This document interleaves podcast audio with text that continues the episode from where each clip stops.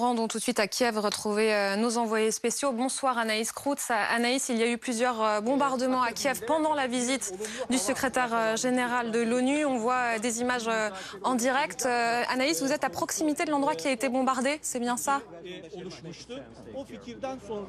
Oui, exactement. Au moins une explosion est survenue aux alentours de 20h30 ici dans la capitale. Pour vous expliquer, on se trouve à environ 3,5 km de Maïdan, donc de l'hypercentre euh, de la ville de Kiev, donc relativement proche euh, de ce centre-ville. Très peu d'informations circulent euh, pour l'instant. Ce que je peux vous dire sur place, c'est qu'on voit un panache de fumée qui, qui eh bien, se voit dans le ciel. On voit aussi au sol des débris de verre qui sont disposés un petit peu partout et cette odeur de brûlé qu'on sent également. Beaucoup de forces de l'ordre sur place, des militaires ukrainiens, mais aussi des ambulances, des pompiers qui sont euh, présent un petit peu partout. Beaucoup d'agitation autour de nous. Dans ce quartier, on voit aussi qu'on est à proximité euh, d'immeubles. Donc on ignore encore euh, pour le moment quel type de bâtiment a été touché, s'il y a des victimes. Tout cela, on va le voir au fur et à mesure de la soirée. En tout cas, vous l'avez dit, ce bombardement intervient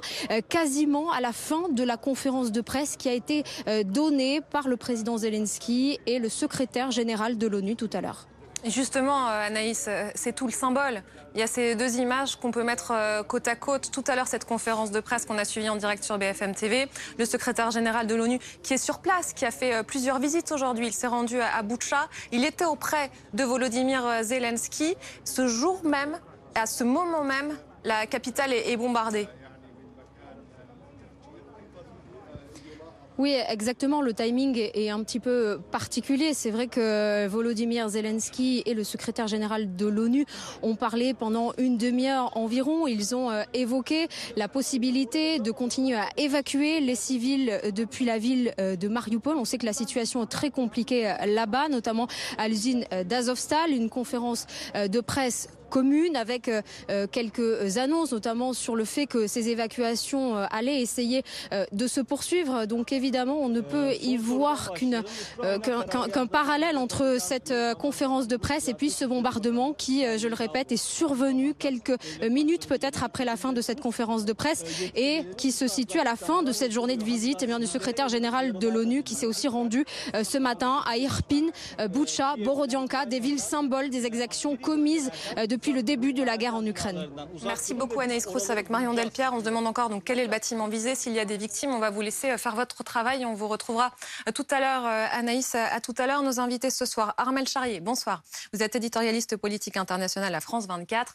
Merci d'être avec nous ce soir. Bonsoir Lucas Manger. Vous êtes directeur adjoint de France Info, spécialiste des zones de conflit. Vous venez de préfacer les nouvelles menaces sur notre monde vues par la CIA aux éditions Équateur Documents. Voilà, j'ai le livre en main. Je peux le montrer. Le voici. Et bonsoir Jean-Claude Beaujour. Vous êtes avocat international spécialiste des États-Unis.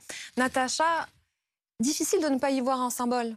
Bien sûr. Alors c'est un symbole qu'il faut peut-être aussi relier non pas seulement à la visite de Gutiérrez euh, à Kiev, mais aussi à ce qui s'est dit et aux échanges de menaces entre Vladimir Poutine et les anglo-saxons et en particulier les britanniques. Il faut se souvenir qu'il y a quelques jours, James Hippie, donc ministre des Affaires étrangères britannique, avait expliqué que la Grande-Bretagne soutiendrait l'Ukraine pour des frappes sur le sol russe. Et la réponse de Sergei Lavrov avait été de dire notre, euh, notre réplique sera immédiate et proportionnée et il avait précisé nous frapperons des bâtiments, peu importe, et sous-entendu à Kiev ou ailleurs, peu importe s'il y a des représentants d'autres pays. Donc il faut aussi avoir ça en tête, c'est-à-dire que je pense que tout ça a joué. Euh, évidemment, on va attendre de savoir exactement ce qui s'est passé, mais en tout cas, on est dans un contexte de tension absolument majeure. Oui, euh, la, capitale euh, Kiev était-elle épargnée ou pas, Ramal Charrier, depuis que les troupes russes se sont retirées?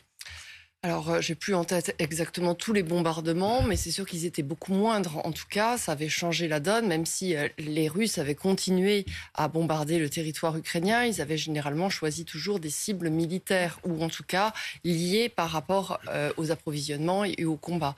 Kiev, normalement, surtout quand il y a la visite d'un secrétaire général de l'ONU, on est dans la période qui est la période justement de discussion, de négociation. Donc, on s'attend à ce qu'il n'y ait pas forcément ce contexte prétexte-là qui s'y mettent.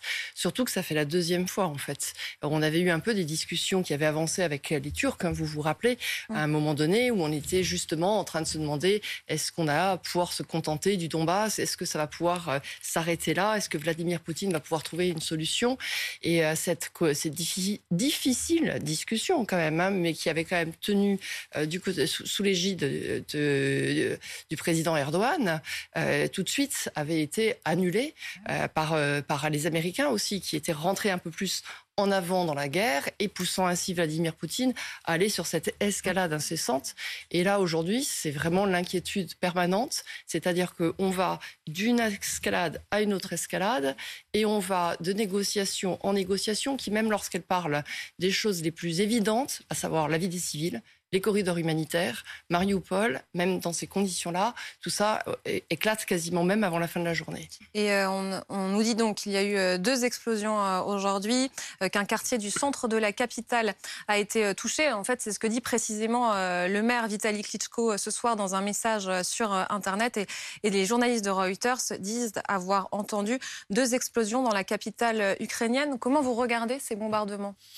Bah, j'ajouterais à ce que vous disiez, Natacha Polony, le, encore un autre symbole qui est que ces bombardements, si ce sont vraiment des bombardements avérés, euh, on va le savoir dans, les minutes qui viennent grâce à vos envoyés spéciaux, mais, mais euh, il y a aussi le symbole de Biden qui a parlé cet après-midi, c'est-à-dire qu'au moment, en plus des symboles que vous évoquez, il y a celui-ci en plus.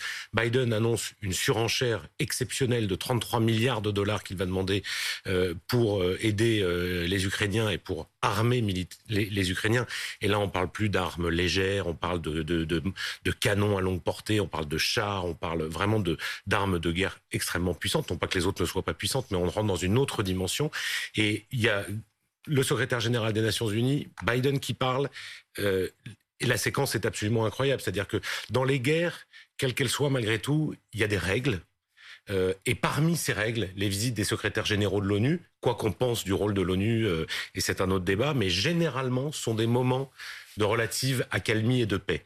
Euh, il semble que s'il est avéré encore une fois que c'est un bombardement réel des, Russes, c'est aussi la preuve que Vladimir Poutine, et c'est ce que craignent les Américains depuis le début, et notamment la CIA, mais pas seulement, c'est que Vladimir Poutine euh, ne respecte plus aucune de ces règles-là, euh, même les plus symboliques et les plus évidentes. Et ça, on peut même trouver un écho à ce que disait tout à l'heure le secrétaire général de l'ONU il y a eu un énorme aveu d'impuissance. Nous avons échoué à, empêcher cette guerre et nous échouons à y mettre fin. C'est ce qu'il a dit. Ensuite, euh, ces bombardements. Je ne sais pas, on essaye de tisser des liens entre le discours des, uns et, des autres. Est-ce que vous y voyez, vous aussi, un message? Oui, je, crois que c'est vrai que la, grosse surprise, mais sans grand étonnement pour les, les spécialistes qui connaissent la Russie, c'est que Poutine est complètement imprévisible.